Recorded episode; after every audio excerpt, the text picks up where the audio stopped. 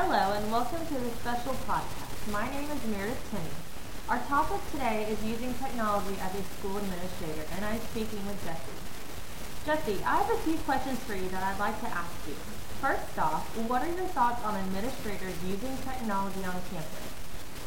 I think technology is a very effective tool for any profession.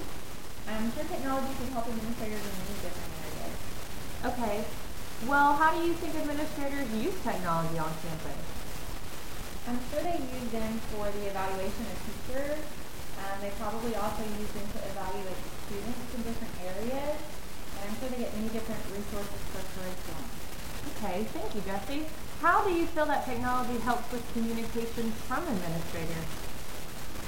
I think it helps as far as communications with emails and fax. However, I think it also hinders because it takes away from that personal communication that's so important.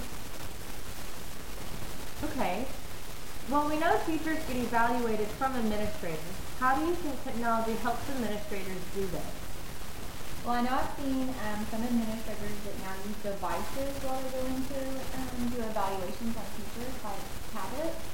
And that cuts out on the transferring of the handwritten notes into the computer system in short time.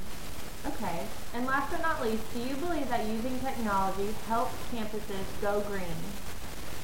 I think it's a good idea in some areas where most of the population has access to computers and the internet. However, I think you can't solely rely on this because some parents won't be reached. You need to have a message of both. All right, Jesse, thank you very much for appearing on this podcast. I've been your host, Meredith Tenney.